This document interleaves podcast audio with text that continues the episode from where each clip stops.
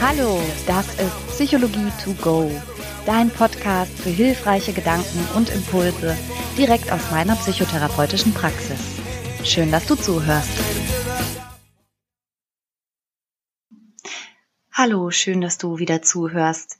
Und vielen Dank, dass ihr meinen Podcast so fantastisch unterstützt. Ich freue mich wirklich riesig über die Bewertungen und auch die Zuschriften, die ich bekommen habe. Ja, ich hoffe, mit der Freude ist es nicht gleich vorbei, denn für heute habe ich mir überlegt, euch mit einem schweren Thema zu konfrontieren. Also heute keine leichten, anregenden Tipps, sondern schon ein bisschen ein harter Brocken, und zwar das Thema Suizidalität. Ich habe ja gesagt, ich berichte aus meiner Praxis und ihr könnt euch vorstellen, als Psychotherapeutin habe ich natürlich nicht den ganzen Tag nur Happy Ding Dong, sondern äh, ich habe ganz viel zu tun mit schwer belasteten Menschen, die äh, mit Depressionen oder Suchterkrankungen zu kämpfen haben, mit Ängsten. Und insofern habe ich auch mit Suizidalität zu tun. Und bevor du jetzt wegschaltest und denkst, oh nein, das ist überhaupt gar nicht mein Thema, da habe ich nichts mit zu tun, Gib mir 20 Sekunden und ich werde dir ein paar Zahlen nennen, die dich vielleicht anders drüber denken lassen. Und zwar ist in der Altersgruppe der 15 bis 24-Jährigen, also der Jugendlichen und jungen Erwachsenen, Suizid nach Unfall die zweithäufigste Todesursache. Und in Deutschland bringen sich mehr als 10.000 Menschen jedes Jahr um. Und hierbei reden wir von den vollendeten Suiziden, also denen, wo es funktioniert hat. Die Dunkelziffer derer, die einen Suizidversuch begehen und das Überlegen, Überleben liegt natürlich bei weitem höher. Und auf jeden, der sich da das Leben nimmt, kommen ja ungezählte Menschen, die natürlich was damit zu tun haben und leidend, traurig und vielleicht ratlos zurückbleiben.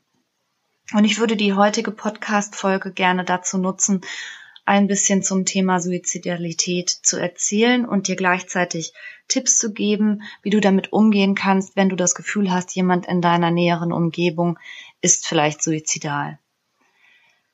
Woran kann man erkennen, dass jemand möglicherweise Selbstmordabsichten hegt? In erster Linie kann man die Absicht, sich selber das Leben zu nehmen, nahezu immer im Kontext von schwerer psychischer Erkrankung sehen.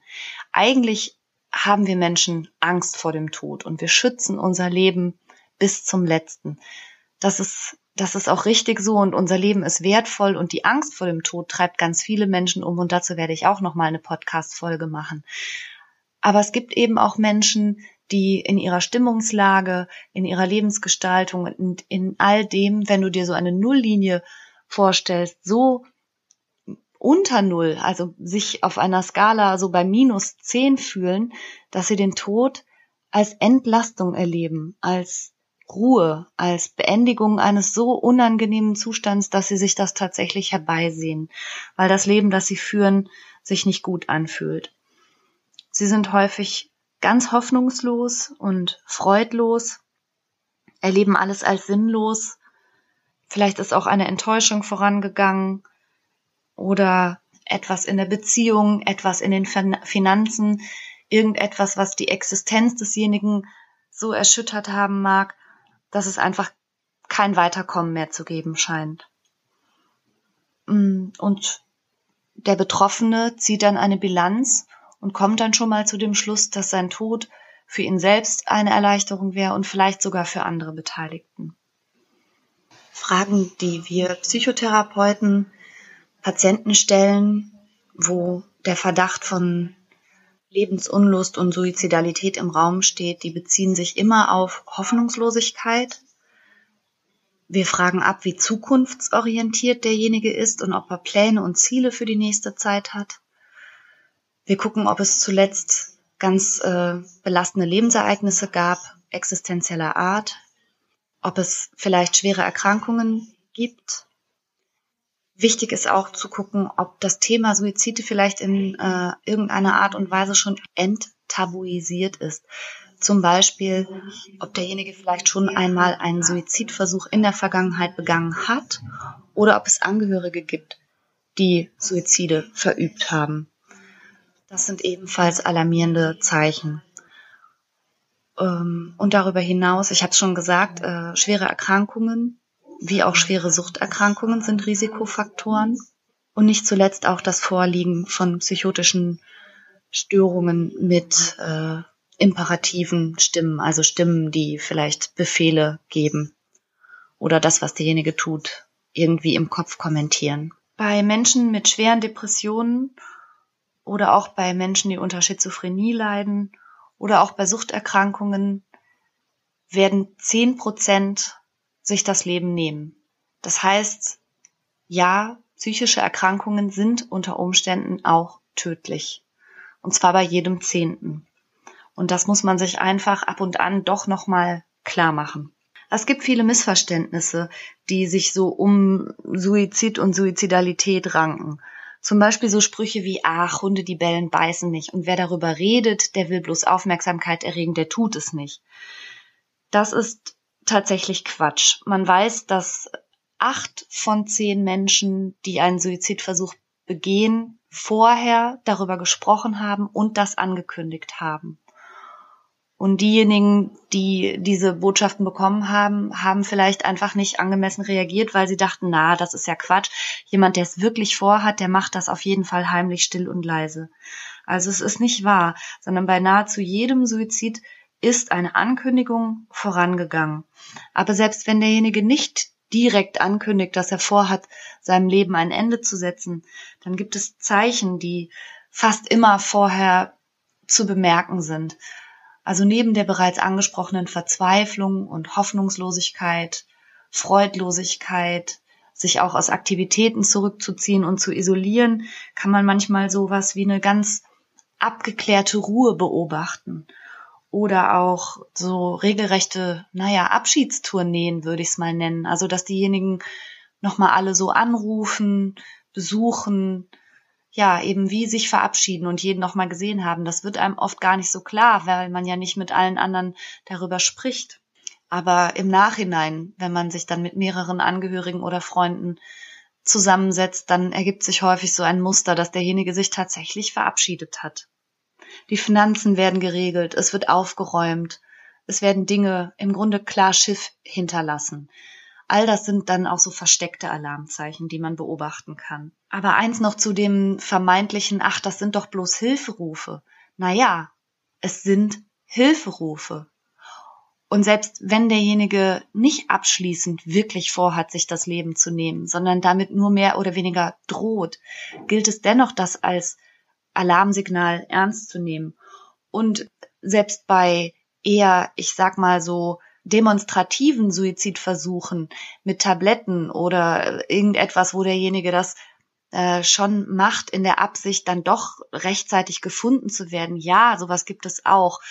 Aber das ist erstens wahnsinnig selten und zweitens dennoch unter Umständen tödlich. Also ja, ich habe das in der Psychiatrie schon erlebt, dass gerade junge Mädchen in einer verzweifelten äh, Beziehungssituation schon mh, in dem Anliegen, dem anderen zu zeigen, wie verletzt sie sind, äh, so unbedachte Taten begehen. Hey, aber auch die sterben da unter Umständen dran und sind manchmal ganz erschrocken, sich dann äh, in der geschlossenen Abteilung der Psychiatrie wiederzufinden und erleichtert es überlebt zu haben. Und manchmal war das ganz schön knapp.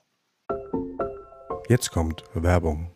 Unser heutiger Werbepartner ist Frank. Und da fühle ich mich natürlich direkt ein bisschen emotional hingezogen. Weil du Franker bist? So in der Art.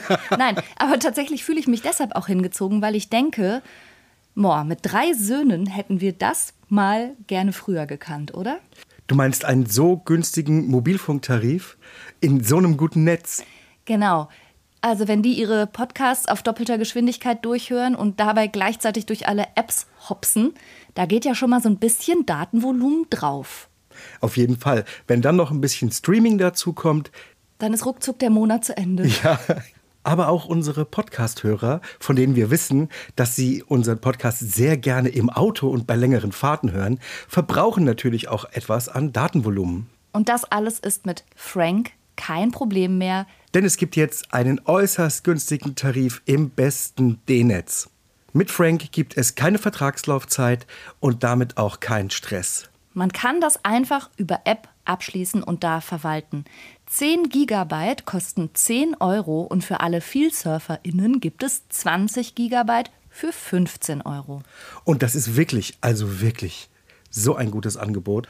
Und nicht nur, dass ihr neben diesem super Tarif auch noch eine AllNet-Flat habt und natürlich im auch getestet besten Telekom-Netz mit 5G surfen könnt. Nein, ihr könnt das sogar auch monatlich kündigen, was ich total gerne mag, ehrlich. Diese ganzen Vertragslaufzeiten ist gar nicht so meins, ne? Ja, ich weiß, Monatliche ja. Kündbarkeit ist Freiheit. Man ist also Frank und Fry. Ja. Und das Beste ist, bis zum 30.06. gibt es nochmal 4 Gigabyte on top. Es gibt dann also 14 Gigabyte für 10 Euro oder 24 für 15 Euro. Und zwar mit dem Code Psychologie 4. Also sichert euch jetzt bis zum 30.06. mit dem Code Psychologie, großgeschrieben, 4, dauerhaft 4 GB monatlich extra. Und wie das funktioniert, das seht ihr in den Shownotes oder könnt es einfach unter www.frank mit ae.de slash Psychologie nachlesen. Oh, Franka, endlich mal gutes Netz. Ich bin so froh, ehrlich. Ja, und die Kinder erst. Werbung Ende. Was kannst du tun, wenn du das Gefühl hast, jemand in deiner Umgebung denkt vielleicht darüber nach, sich das Leben zu nehmen? Spring über deinen Schatten, sprich ihn an. Ich weiß, dass das ganz schwer fällt. Wir Psychotherapeuten sind darin natürlich geübt und für uns gehört es immer dazu, Suizidalität bei schwer depressiven Patienten auch abzuklären. Aber auch du solltest da keine Hemmungen haben, einfach mal direkt nachzufragen, hey, irgendwie mache ich mir Sorgen um dich, du ziehst dich so zurück. Wie geht's dir eigentlich? Und wenn derjenige dann berichtet, dass es ihm tatsächlich gar nicht gut geht, da weiter zu fragen und zu fragen, okay, wie weit geht das denn?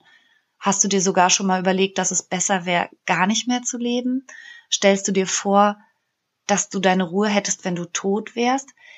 Ich weiß, dass es eine unglaubliche Hemmung gibt, diese Frage zu stellen. Und manche Leute haben auch die Befürchtung, überhaupt dadurch erst etwas so loszutreten oder die Idee dadurch überhaupt erst zu generieren. Aber das ist nicht der Fall. Also jemand, der schwer depressiv ist, hat unter Umständen diese Gedanken und ist ganz froh, wenn er in dir jemanden trifft, mit dem er das auch offen thematisieren kann und der ihm auch das Gefühl gibt, das auszuhalten.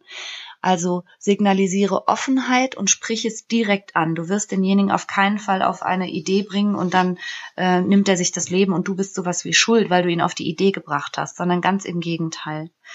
Verschaff demjenigen wenn es irgendwie möglich ist, direkt Entlastung. Der wird in einer psychischen Ausnahmesituation sein. Vielleicht hat er sich in letzter Zeit schon gar nicht mehr um sich gekümmert und sich ohnehin sehr lebensverächtlich gezeigt. Ja, vielleicht kannst du ihm anbieten, dass er erstmal schläft oder was isst oder irgendwas sich Gutes tut während ihr, ihr beide gemeinsam überlegt, wie es weitergehen kann. Vielleicht kannst du ihm äh, irgendwie anbieten, erstmal bei dir zu bleiben oder du bleibst bei ihm. Denn eins ist klar, jemand, der gerade gesagt hat, dass er darüber nachdenkt, sich das Leben zu nehmen, den lässt man jetzt besser erstmal nicht allein. Es geht immer auch darum zu klären, wie konkret die suizidalen Handlungsabsichten schon gediehen sind.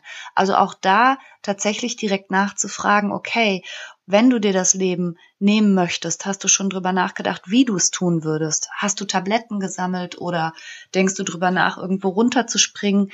Und je konkreter die Antwort ausfällt, umso alarmierender ist das Ganze und das musst du unbedingt mit einbeziehen, wenn es darum geht, weitere Schritte zu planen. Bleib wertschätzend und bitte sieh den, die geäußerte Suizidabsicht wirklich als Ende einer wahrscheinlich relativ langen Kette an Bemühungen, die derjenige schon unternommen hat, aus seiner offensichtlich so verzweifelten oder enttäuschten oder hoffnungslosen Situation hinauszukommen.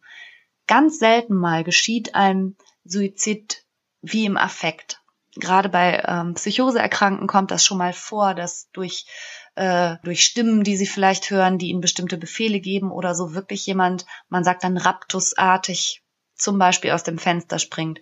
Aber nehmen wir mal an, du hast jemand in deinem Umfeld, der schon längere Zeit sehr traurig, still und in sich gekehrt wirkt und derjenige hat vielleicht schon einiges probiert, aus dieser Stimmungslage herauszukommen, sich aus seiner Situation zu befreien und Suizid ist sowas wie sein letzter Ausweg.